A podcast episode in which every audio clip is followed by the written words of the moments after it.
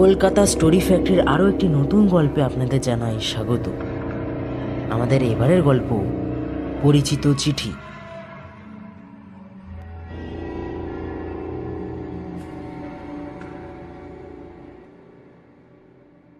সম্রাটের বিয়ে ঠিক হয়ে যায়।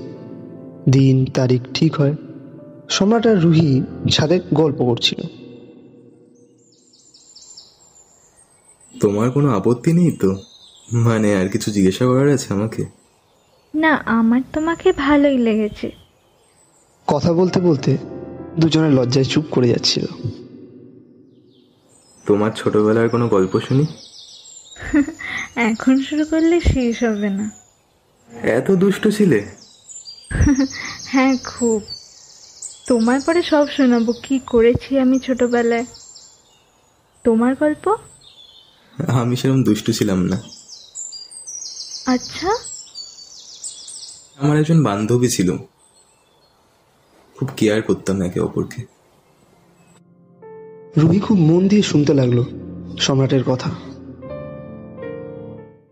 তার বাবা ট্রান্সফার হয়েছে।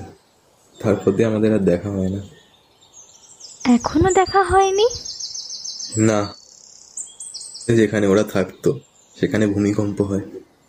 তাতেই সব শেষ হয়েছে। সম্রাটের কথা শুনতে শুনতে রুহির চোখে জল চলে এলো। খুব ভালোবেসেছিলাম ওকে। আশায় বসেছিলাম যে একদিনও আসবে আমার কাছে। মাকেও অনেকবার জিজ্ঞাসা করেছিলাম যে মা সুতি লেখা কবে আসবে? মা বারবার বলতো ও আসবে। কিন্তু ও আর এলো না। কি করে জানলে ব্যাপারটা? আমি যখন ফার্স্ট ইয়ারে পড়ি আমি মাকে খুব জোর করি যে মা কেন সুতি লেখা আসছে না? মা তখন বলল তুই ভেঙে পড়বি বলে তাই এতদিন বলিনি। এখন বড় হয়েছিস তাই সব বলছি তোকে। যখন আমি জানতে পারলাম তখন আমি ভীষণ ভেঙে পড়ি। খাওয়া দাওয়া করতাম না পড়াশোনা করতে ইচ্ছা করতো না বাইরেও বেরোতাম না। সারাদিন সুতি লেখার কথা ভাবতাম আর খেতে চলতাম। রুহির চোখ জলে ভরে গেল। সেই সময় সম্রাটের বোন। এই তোরা নিচে আয় মা ডাকছে। তখন দুজনে নিচে চলে যায়। দেখতে দেখতে সেই শুভ দিনটি চলে আসে। সম্রাট আর রুহির নতুন জীবন শুরু হয়। এক বছর পর তাদের একটি কন্যা সন্তান হয়। পরিবারের সবাই খুশি। সম্রাট আর রুহির মেয়ে পছন্দ বলে তাদের কথা রেখেছেন উপরওয়ালা। দেখতে দেখতে দু বছর কেটে যায়। মাসটা ছিল মার্চ। দিনটি ছিল ছাব্বিশ তারিখ, রাত সাড়ে দশটা। একটা ফোন আসে।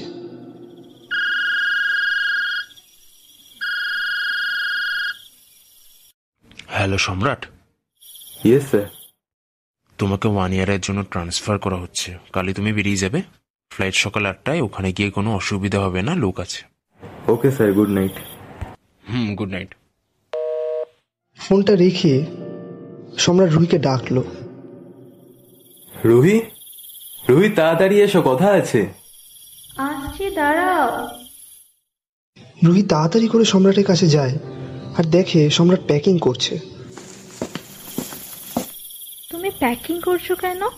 আমাকে কালকে বেরোতে হবে। বস ফোন করে বলল এক বছরের জন্য ট্রান্সফার করছে। চলে আসব তাড়াতাড়ি। ও আচ্ছা। আরে চিন্তা কেন করছ? চলে আসব তাড়াতাড়ি চিন্তা করো না। তুমি মেডিসিন আর অ্যাসেসরিজগুলো নিয়ে এসো কাল আটটায় ফ্লাইট হুম আনছি। সকাল হয়ে গেল। ভোর সাতটায় বেরিয়ে পড়ল সম্রাট। সম্রাট কিছু ঘণ্টার মধ্যে তার স্থানে পৌঁছে গেল এবং তার পরের দিন সে কাজ করতে বেরিয়ে গেল। সম্রাট রুহিকে ফোন করে খবরাখবর নিত। বেশ দুমাস কেটে যায়। সম্রাটের সাথে একটি মেয়ের পরিচয় হয়। মেয়েটির নাম অনুপ্রিয়া। সম্রাটের সাথে অনুপ্রিয়ার ভালোবাসার সম্পর্ক ছিল না। সম্রাটের ভালো লাগতো অনুপ্রিয়াকে। একসাথে তাদের থাকতে ভালো লাগতো। সম্রাটের মনে হয় সে অনুপ্রিয়াকে অনেক আগে থেকে চেনে। তার অন্যরকম অনুভূতি হয়। যখন সম্রাট আর অনুপ্রিয়া সময় কাটায়, তখন অনুপ্রিয়া সম্রাটকে অনেক না জানা তথ্য, অনেক গল্প করে। আর তখন যদি কেউ ফোন করে, সম্রাট কল না রিসিভ করেই অনুপ্রিয়ার কথা শোনে। এইভাবে এক বছর কেটে যায়, সম্রাটের বাড়ি যাওয়ার সময় হয়ে আসে। শেষ দিন সম্রাটের সাথে অনুপ্রিয়ার দেখা হলো। অনুপ্রিয়া সম্রাটকে একটা চিঠি দিয়ে বলল, চিঠিটা খোলা আকাশের নিচে পড়ো। আচ্ছা তুমি ভালো থেকো। আর তুমিও ভালো থেকো।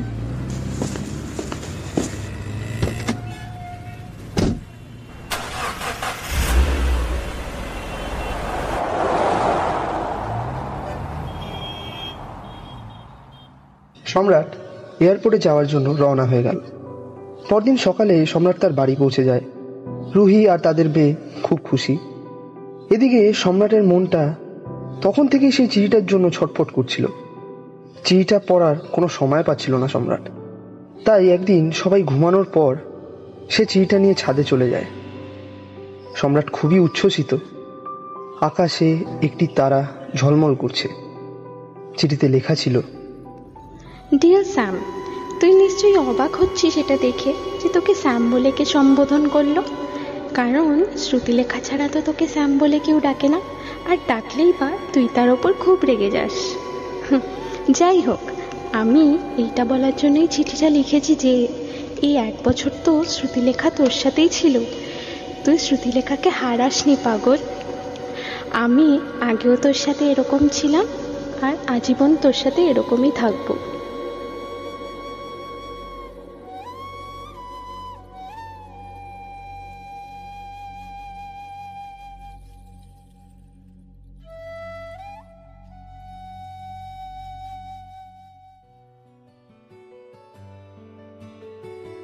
শুনছিলেন পরিচিত চিঠি। রচনায় রোহিত বক্সি এবং শিবাজিৎ চন্দ। গল্প পাঠে শিবাজিৎ চন্দ। সম্রাটের চরিত্রে রোহিত বক্সি। রুহি চরিত্রে রূপকথা দত্ত। অনুপ্রিয়ার চরিত্রে স্পন্দিতা বিশ্বাস। সম্রাটের মায়ের ভূমিকায় শুক্লাচন্দ্র সম্রাটের বোনের ভূমিকায় মধুশ্রী মণ্ডল। বসের ভূমিকায় এবং সাউন্ড এফেক্টসে আমি শুভজিৎ দাস। আশা করি আপনাদের এই গল্পটি ভালো লেগেছে। যদি ভালো লেগে থাকে তাহলে সাবস্ক্রাইব করুন আমাদের YouTube channel Kolkata story factory. আমরা খুব শীঘ্রই হাজির হব এরকমই নতুন একটি ইন্টারেস্টিং গল্প নিয়ে।